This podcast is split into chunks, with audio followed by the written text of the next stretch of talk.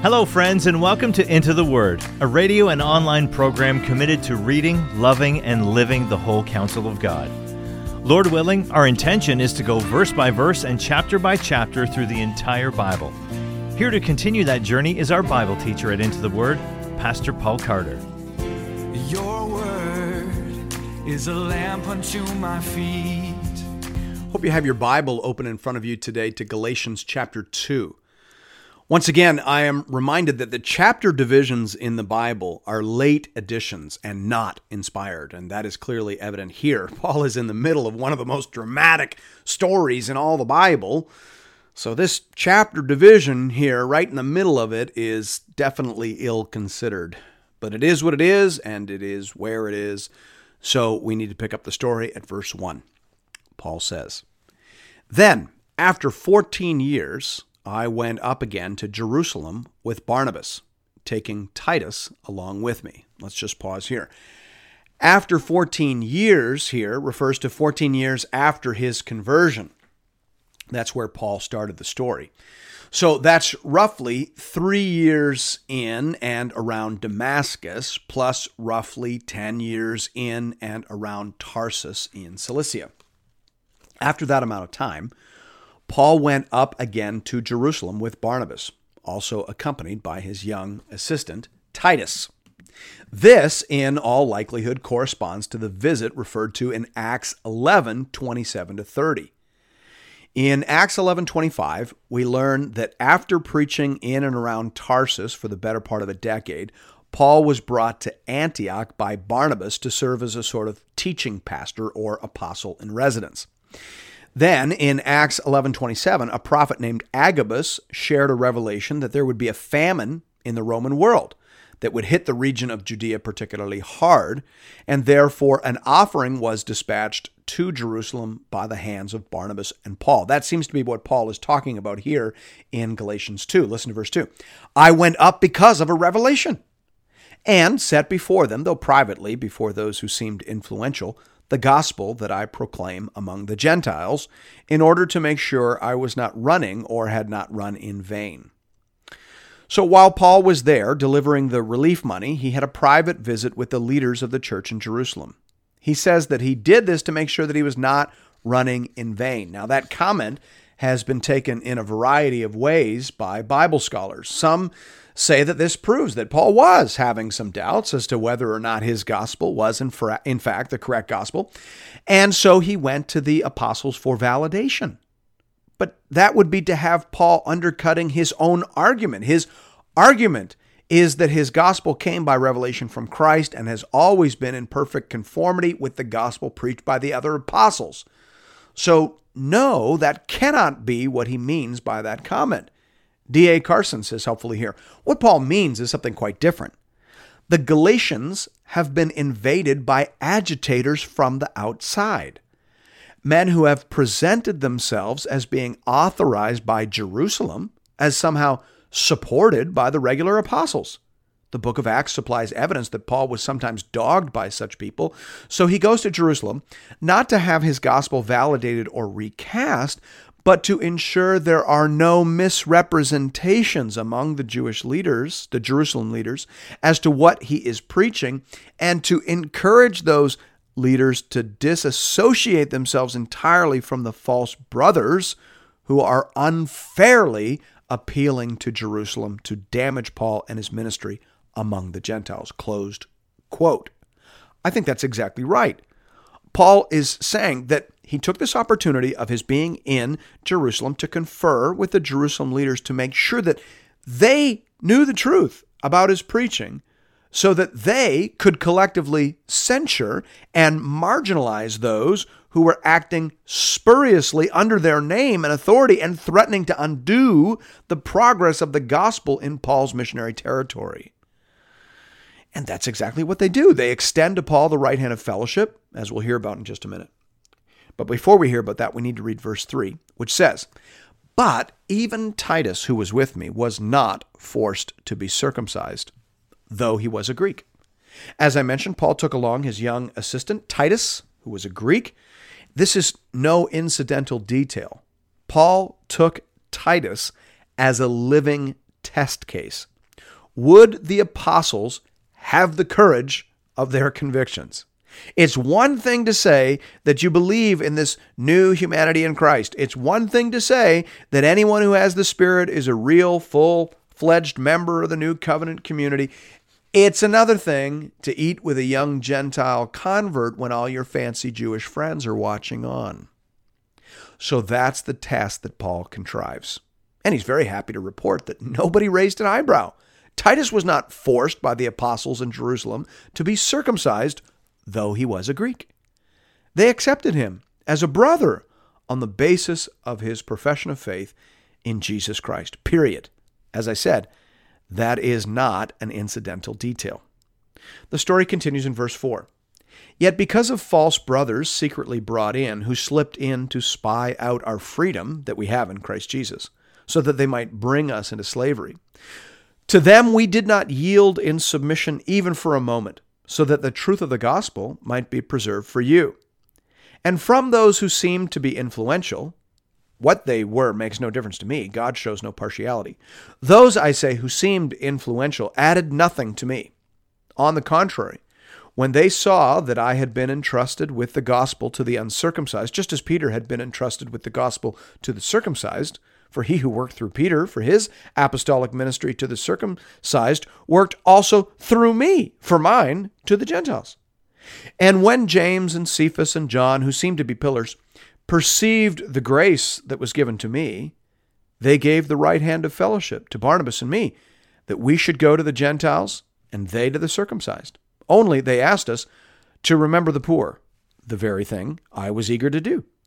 So here Paul says that his second visit to Jerusalem was a roaring success. He met with all the bigwigs, the pillars of the church, as it were, James and Peter and John, and, and they happily confirmed that they were all preaching the same gospel. Stop right there and hear that. In liberal seminaries and universities, it is frequently taught that Paul and James did not see eye to eye in the gospel, and that in fact their letters are veiled attacks upon each other. Now, I know that because I went to a very liberal university and took classics and religious studies, and I was told that very thing. And I got myself into a little bit of hot water by insisting that this viewpoint, though popular with the academic elite, was directly at odds with the clear testimony of the scriptures themselves. The Bible knows of no conflict between Paul and James. They may have had to combat different errors within their various constituencies, but they were preaching the same gospel. Paul says that right here in the text. They gave Paul the right hand of fellowship, and they thereby excluded the false brothers who were opposing Paul in Galatia. Now, before we move on to the next episode in this incredible story, let's just notice the last thing that is said at this important meeting in Jerusalem. Look again at verse 10. Only they asked us to remember the poor, the very thing I was eager to do. That's absolutely fascinating. After making sure that they were all on the same page theologically, and after taking steps to isolate and marginalize these false teachers, the very next thing they did was ensure that ministry to the poor remained a top priority, something Paul was already very eager to do. Pause and hear that. So often we treat these issues as if they're mutually exclusive. So often we give ourselves liberty to be passionate about one at the expense of the other. How rare it is today to meet a, a minister of the gospel who is jointly concerned to defend orthodoxy and care for the poor and how common it is, sadly, to find pastors who seem capable or interested only in maintaining an investment in one and not the other. I love what Martin Luther says here. He says, After the preaching of the gospel, the office and charge of a true and faithful pastor is to be mindful of the poor. Amen. I speak to myself and all my brother pastors and say this let us insist that we maintain this dual and properly ordered set of passions and priorities. Let us never give ourselves leave to pursue orthodoxy at the expense of charity, and let us likewise never permit ourselves to administer charity at the expense of the life giving gospel of Jesus Christ. I love how John Piper puts it. He says, Let us care about all suffering, especially eternal suffering. That sounds very similar to what Luther is saying, but more importantly, that sounds faithful to what the apostles are agreeing on here. Let's get the gospel right. Let's proclaim it. Let's defend it. And then, right after that, in terms of priority, let us always and ever be mindful of the poor. Oh, God, make it so. We carry on with the story in verse 11. Paul says, But when Cephas came to Antioch, I opposed him to his face, because he stood condemned.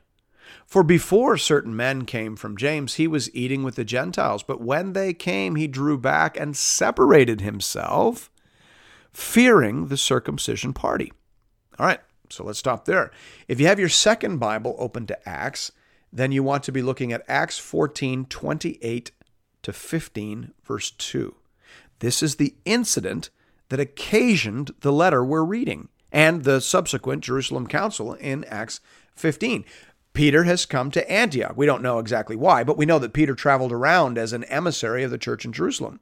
So he's making the rounds, and he's at Antioch. Paul and Barnabas have recently returned from their first missionary journey, the one where they planted a bunch of churches in the province of Galatia. Now, maybe Peter came down to hear about the work. We don't know. What we know is that while he was there, Peter ate and enjoyed table fellowship with the many Gentile converts in the church at Antioch until these brothers showed up claiming to be from James. And then he began to draw back. He began to sit at the kosher table, fearing the circumcision party. Paul goes on in verse 13 to say, And the rest of the Jews acted hypocritically along with him, so that even Barnabas was led astray by their hypocrisy. Pause and hear that. Paul isn't saying that Peter became a heretic. Peter still believes the gospel. He's just acting in a way that obscures the gospel and is exerting an influence that is detracting from the gospel. That's why Paul charges him with hypocrisy and not heresy. Christian history would be very different if Paul had charged Peter with heresy, but he doesn't. He charges him with hypocrisy. He charges him with not having the courage of his convictions. He charges him with acting in a manner inconsistent with the gospel. And Paul understood immediately how devastating that could be for the cause of Christ. Verse 14 says, But when I saw that their conduct was not in step with the truth of the gospel, I said to Cephas before them all, If you, though a Jew, live like a Gentile and not like a Jew, how can you force the Gentiles to live like Jews? Are you hearing that? The issue was not Peter's doctrine per se. It wasn't that Peter had lost the gospel. The issue was that Peter's lifestyle choices, recently adopted, served to obscure the gospel. He was not acting in step with the gospel. I love what Tim Keller says here. He says, Christian living is therefore a continual realignment process, one of bringing everything in line with the truth of the gospel. Closed quote. That was the issue. During Paul's second visit to Jerusalem, they had agreed on the content of the gospel. But but now here we're dealing with the issue of the implications of the gospel. And Peter is having trouble acting in accordance with his own convictions. And so Paul reminds him that in fact he could deny the gospel he preached by the way he was living and walking. That is a particularly poignant reminder in our day and age. Paul goes on to say to Peter, verse 15, We ourselves are Jews by birth and not Gentile sinners, yet we know that a person is not justified by works of the law, but through faith in Jesus Christ. So we also have believed in Christ Jesus in order to be justified by faith in Christ and not by works of the law. Because by works of the law, no one will be justified. All right, we're, we're into the deep waters here theologically. This, this is the climax of Paul's speech, and it begins to introduce the central issue of Paul's letter to the Galatians. We're dealing here with the Christian doctrine of justification.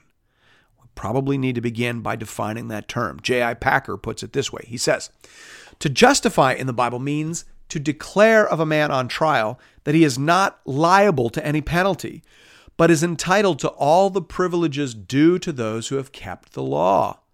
Justifying is the act of a judge pronouncing the opposite sentence to condemnation, that of acquittal and legal immunity. Closed quote. To be justified, then, means to have no barrier to fellowship with God. That's what we want. We want to get back with God as sons and daughters, as once we were, in peace, enjoying His presence and His blessings forever. That's the goal.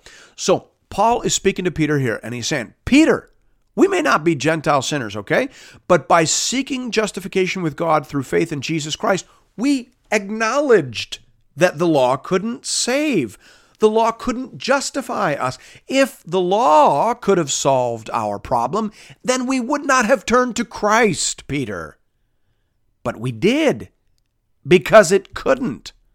No one has ever been justified by the law. He goes on to say in verse 17, But if, in our endeavor to be justified in Christ, we too were found to be sinners, is Christ then a servant of sin? Certainly not. For if I rebuild what I tore down, I prove myself to be a transgressor. For through the law I died to the law so that I might live to God. Now, if you find verses 17 to 19 hard to understand, you're in very good company. They're generally considered the trickiest verses to translate and make sense of in the whole letter. Basically, Paul is trying to answer a common accusation leveled against those who preach the free grace of God in Christ. When you preach that a person is justified by faith in Christ, there are always going to be people who think that you are somehow thereby promoting unrighteousness, as if the only reason to obey God was to earn salvation. Paul says, no, no, I'm justified by faith alone. I'm dead to the whole stairway to heaven nonsense. But that doesn't mean that I'm giving myself to wickedness. No. A, a, a, person who does that shows they were never saved to begin with. A real Christian wants to obey the Lord, wants to live in a loving and upright way. But they do it now, not in order to earn something, but in order to show something. They do it now in order to show love and gratitude to the Lord. Paul goes on in verse 20 to say, I've been crucified with Christ. It's no longer I who live, but Christ who lives in me. And, and the life I now live in the flesh, I live by faith in the Son of God who loved me and gave himself for me. I do not nullify the grace of God. For if righteousness were through the law, then Christ died for no purpose. Verse 20 is a restatement of verse 14. Paul is saying that our lives have to be aligned with the truth of the gospel. You have to live like you're dead to the law as a means of justification. So stop trying to earn what you could never earn. Stop responding to the motivation of guilt and fear and start living out of love and gratitude and spirit. These are radically different ways of life, Paul says, and they simply do not and cannot go together. If you try to earn salvation by attending to things like dietary laws and circumcision, then you're basically saying that Jesus died for nothing. Because if you could earn it, then why did he die to secure it? Friend, you've got to live like you believe in the gospel. Live free. Live in the Spirit. Live in love. That's Paul's rebuke to the Apostle Peter. And that's Paul's message to each one of us today. Thanks be to God. And thank you, friends, for listening to another episode of Into the Word. If you would like to support this program, please consider leaving us a rating or a review on iTunes, as it will help other people find and access these materials. If you're looking for more Bible teaching from Pastor Paul, you can find our entire library of content over at the Into the Word website at intotheword.ca, or you can download the Into the Word app at the iTunes Store or on Google Play.